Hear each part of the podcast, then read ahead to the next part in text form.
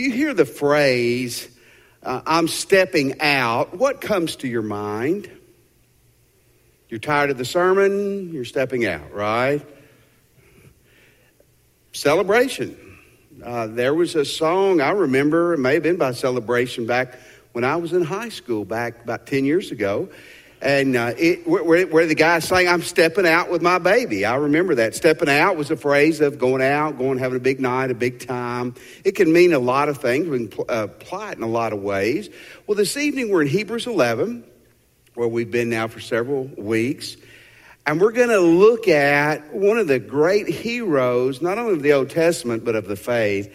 And the key to everything that happened great in his life that we have recorded in Scripture comes down to one thing that he was willing to step out, not on a date with Sarah, his wife, but he's willing to step out with God. So let's begin with this first question, the, the fundamental thing of this evening. Will you take the big step of faith and follow God? Are you willing, when God comes a knocking, some of you, he's, he's knocking, he's going to be, if you you walk with him consistently. Will you step out and follow God? Look in verse 8. By faith, Abraham obeyed when he was called to go out to a place that he was to receive as an inheritance, and he went out not knowing where he was going. Abraham had just graduated with his master's degree. He was about 22. He just freshly married. He was excited and they uh, they had a location and a job, and it was going to be a, near a beach. He was 75, and Sarah was probably 65. Did you notice what it says? God told him to go. God failed to tell them where they were going. Did, did you get that? Do you get the significance of what this is going to say to us this evening? I hope so. In Genesis chapter 12, verse 1 through 5, we're going to read this real quick. This is, this is the original story, and it does shed some good light on it. Now the Lord said to Abram, his name had not been changed to Abraham yet, go from your country and your kindred, gets more and more personal, your country, your kinfolk, and your father's house to the land that I will show you. And I will make of you a great nation. I will bless you and make your name great so that you will be a blessing. I will bless those who bless you and him who dishonors you I will curse, and all the families of the earth shall be blessed. So Abram went out as the Lord had told him, and Lot went with him. Abram was 75 years old when he departed from Haran. Abram took his wife Sarah and Lot, his brother's son, and all their possessions that they had gathered, and the people that they had acquired. And they set out to go to the land of Canaan. And it goes on about when they got to Canaan. Now, scholars believe where Lot ended up was probably about 500 miles from home. And you go, well, that's not a big deal. It was a huge deal thousands of years ago. I remember when I first went to seminary, I went to Fort Worth to seminary, and my parents still lived in Tennessee. And so to drive home from Fort Worth to Memphis was 500 miles. The speed limit was 55. Do you remember that? Back before there were cars. And, and it took, and then my, my hometown was another, it was five, about 570 miles. It was about a 10 hour drive. It was brutal to me. But here Abram is taking, his 75 year old Abram is taking his wife and some other people, and they're going on about a 500 mile journey, which they traveled about 20 miles a day, probably took Sunday or the Sabbath off. And so he was a month or so on foot heading in another direction. And when they left, did you get the significance of that? It says they did not know where they were going. Man, think, think about this. We want to know every detail, don't we? And I'm for that as much as we can to lay things out, to understand. But, but I'm going to let you in on something tonight. God's going to come knocking if you're open at some point, and He's not going to give you every detail. He's going to want you to trust him. Let me give you two thoughts that go with this that I think are very important. This may sound silly. This won't be easy. Amen? And it, you shouldn't expect it to be. You should expect when you step out or when God calls you, you should expect it not to be easy. You should expect to have a little fear. You're going into the unknown. God was calling Abraham, and he, will call you at some point to some level to leave your comfort, to leave your family, or put your family in the proper place. Maybe leave your home, leave your friends, and everything you know. And you know what? It's that ugly word change that comes in there too, isn't it? I want to read to you two quotes by two pretty well known people. The first is the Nobel author John Steinbeck. Listen what he says. It's the nature of man as he grows older, and Abram was 75, to protest against change, particularly for change that may be for the better. By its very nature, empowerment brings constant change because it encourages people to grow and innovate. changes the price of progress, but yet we fight change, don't we? I, I, I do. I, I, know in my heart it's hard.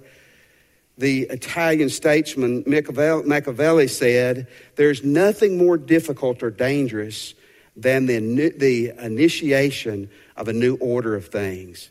It's resisted by everyone whose interests are threatened. Do you think Abraham's family were glad that he was doing this? You think Miss Sarah was? Probably not. And oftentimes, the ones who it benefits the most, weakly supported. You know, it's easy, it's easy, it's easy to see these stories thousands of years later and forget the emotional context of it. But so I'm just going to bring it to you, and we'll forget Abraham for just a second.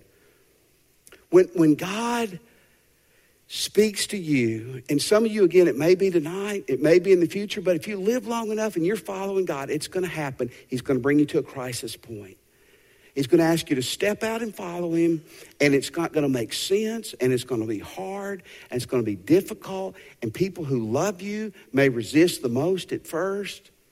But I want to ask you, will you still step out and follow God. Now, here's the key, I think, to it that, that's very, very important. You got to keep your eye on the prize and the prize giver. This goes with how do you step out in faith and follow God? It depends a lot on what you're looking at. Look in verse 10. Verse 10 says, For, for Abram was looking forward to that city whose foundations, whose designer and builder is God. You know, that's a fancy way of saying that when he left and he took off, he never kept his eyes, took his eyes off God. He never took his eyes off what was waiting for him. He never took his eyes off the blessing. He never took his eyes off heaven. See, here's what derails you and me. We got our eyes on the wrong things. And so when God calls and we're, we're thinking about our feelings, we're thinking about people we love we may hurt by obeying God, or what it may cost us, or it's going to be uncomfortable, it's going to be new. And when you got your eyes on everything else, all the distractions, you are never going to take that big step of faith. When I was young and I started driving a tractor, we had a little farm, and my dad would put me on that tractor, and I'd go through the field like this. And if you're planting or you're trying to, uh, you've got stuff in the ground that you're trying just to kill weeds, and that's real bad, by the way. You, you, know what you do to the crop when you do that? You tear it up. And so he told me, he said, son, when you get on that tractor, you find a point at the end of that field that's straight ahead of you, a tree, whether it's a fence post, and you keep your eye on that. That's your prize, son. You keep your eye on that. You don't look to the left. You don't look to the right. You don't scratch. You go straight to that point. And it was amazing how, inch by inch, keeping my eye on the right thing, I got to the right spot. How did Abram do it? Also, it, it says he was a foreigner. He basically lived as, a, as an alien the rest of his life. How did he do it? He kept his eyes on the right things. Listen, when God speaks to you and he challenges you to step out, a lot of people aren't going to do it. I want to encourage you to do it. And the way you'll keep the course is you keep your eye on the prize and the prize giver, on God. Now, here's the second thing that that, that rolls from this first thing, this step out in faith. You keep living by faith, and God will bless you and use you greatly.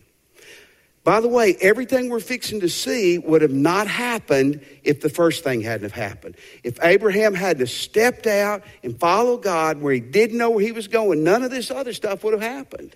But boy, some wonderful things happen. Look in verse 11. By faith, Sarah herself received power to conceive, even when she was past the age, since she considered God faithful to the promise. Now, by the way, this was 25 years after God had promised them they were going to have a kid. We would have given up, wouldn't we? We would have said we heard God wrong. By the way, you need to hear God right before you step out in faith. But when you hear God, you step out. She's 90 years old. When was the last time you went to the maternity ward to see a 90 year old who just given birth? Never. You know why it happened? It says because she trusted God. Look in verse 12. I love verse 12. Therefore, for, from one man and him as good as dead. What a way to describe an elderly man. How is that person? Hey, good as dead. Good as dead. Wow, don't you know? Sure, Abraham really appreciates reading Hebrews up in heaven, doesn't he? We're born many descendants, as many as the stars of heaven and as many as the innumerable grains of sand by the seashore. Wow. They had one son. They had one son. They didn't live to see these other things, by the way. But from that one son, God said, You're going to have offspring so many it's like looking at the stars at night or looking at the grains of sand on the, the, the beach. You, you can't even count them. Who are the sons of Abraham? You know, the Jewish people are the sons of Abraham through Sarah. You know who else is tonight? Every person in this room that's a born again Christian. Galatians chapter 3, verse 26 through 29. Listen to what it says. For in Christ Jesus you are all sons of God through faith. For as many as you who were baptized into Christ have put on Christ. There's neither Jew nor Greek. There's neither slave nor free. There is neither male nor female, for you are all one in Christ Jesus. And if you are Christ, then you are, read that last part, Abraham's offspring and heirs according to the promise. Wow. Wow, wow, wow, wow, wow. Man, think about this. What if Abraham wouldn't have stepped out? What if he just said, No, I'm 75, I've got to be hearing God wrong. Nobody wants me to do it. We had a family meeting. Everybody's against it. We're staying here. You know what? We might be talking about Fred or, or, or whoever of the ancient world, but we wouldn't be talking about Abraham. It started when he stepped out. But don't ever forget, you don't just step out in faith one time. You live by faith. You trust God. And, and when we make a decision, we make it as a church, we make it as an individual, that we're going to step out in faith and we're going to follow God and we're going to keep trusting Him. Man, God can do so many wonderful things through us. Look in verse 13. These all died in faith, not having received the things promised, but having seen them and greeted them from afar, and having acknowledged that they were strangers and exiles here on this earth. They didn't, they didn't get to see a lot of these things again. Abraham and Sarah had a child, they got to see that. But they had to trust by God, trust by faith that He was telling them the truth. You know, I love Galatians 6 9. Galatians 6 9. It says this Let us not grow weary in doing good, from the due season we will reap a harvest if we, if we what? If we don't quit. I believe this with all my heart. I think that has a great value here on this earth that as we stay faithful, and continue on that we will see God work. But I, I believe that may be eternal too. Because I'm telling you, Abraham knows now by sight what happened when he trusted God. And sometimes, listen, you've got, you and I've got to quit looking at the temporary. We've got to quit looking at just everything we can see and trust God that He's going to use you way beyond yourself and your years if you'll stay true. I love the old saying great people plant trees whose shades they will never enjoy. Do you get that? Great people. I, I am probably if I ever play on the indoor playground in there, call the chiropractor and Dr. Sanders because I may need help. But you know what? I gave a lot of money to that, and I will give more because I want to plant trees whose shade I may not enjoy. But when you decide to follow God and you stay true, God's going to bless you and use you, and, and you may not even even know until you get to heaven how much that God has used you. Look again at verse 14. For people who speak thus make it clear they are seeking a homeland. Again, that's weird wording. What, what is he saying?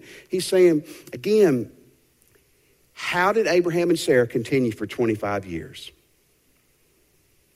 They kept their eye on the prize and the prize giver. They kept their eye on God. They kept their eye on what God was going to, how God was going to bless them here and for eternity. You keep trusting God. You keep stepping out in faith. You believe God's going to use you and answer your prayers. And, and listen, God will. This is eternal stuff. Let me give you a third thing. Boy, this is so important. Don't turn back. Don't turn back.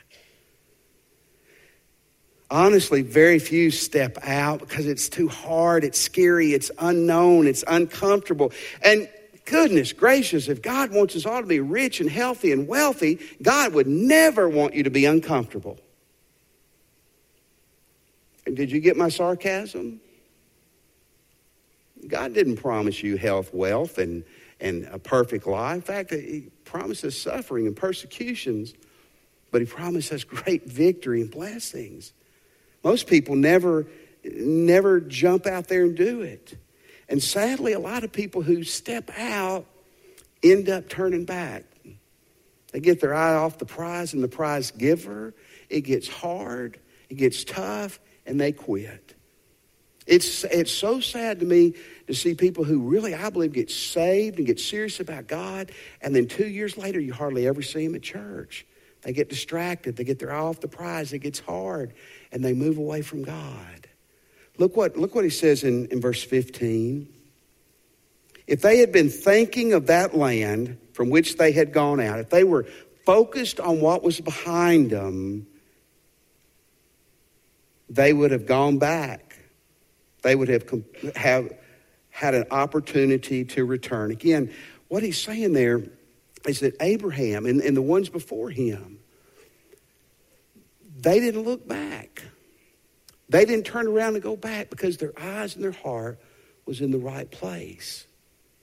You know, a few weeks ago, we, we talked about sex. Any y'all remember that sermon? You tried to block it out of your memory. And some of the people in the first service, I might add, uh, told me we should sing Precious Memories at the end of the service. Remember me telling you that? Uh, you know, Precious Memories, if you don't know that song, it's a beautiful song, but Precious Memories a lot of times cause us never to move forward with Christ. We dwell on how good it was instead of looking about how good it can be. When I was a 25 year old pastor, I had a wonderful elderly man. I wouldn't say he was almost dead, like they said about Abraham, but he was an older man. And he was talking to me one Sunday morning outside before church. He was first one there. We were visiting. And he, uh, he said, Chris, to be honest with you, the good old days weren't all that good. He goes, Oh, I miss my family that have passed on and stuff. But he goes, I grew up when you, when you had to go to the bathroom, you had to go outside. And, and, and you didn't have air conditioning where I grew up because we didn't have electricity. And I grew up in the Depression. He said, a lot of times people are looking back and they don't remember how it really was. Sometimes the good old days were good, sometimes they were not. Have you ever noticed that healthy people have eyes that look forward? Have you noticed that? Have you ever seen anybody who had eyes in the back of their head? You think your wife may men, but she really doesn't. She's just attuned to your shady ways. I remember hearing a football coach say years ago God put eyes in the front of your head, not in the back of the head, so you'd look forward, not backwards. When Abraham left, doesn't say they didn't cry, didn't say they weren't heartbroken, didn't say it was hard. Do you know what it says? They didn't sit around looking back about the good old days. They pressed forward in it. And at 190, they have a baby. Well, they'd be dedicating them in two weeks up here at the church. Wouldn't that be awesome?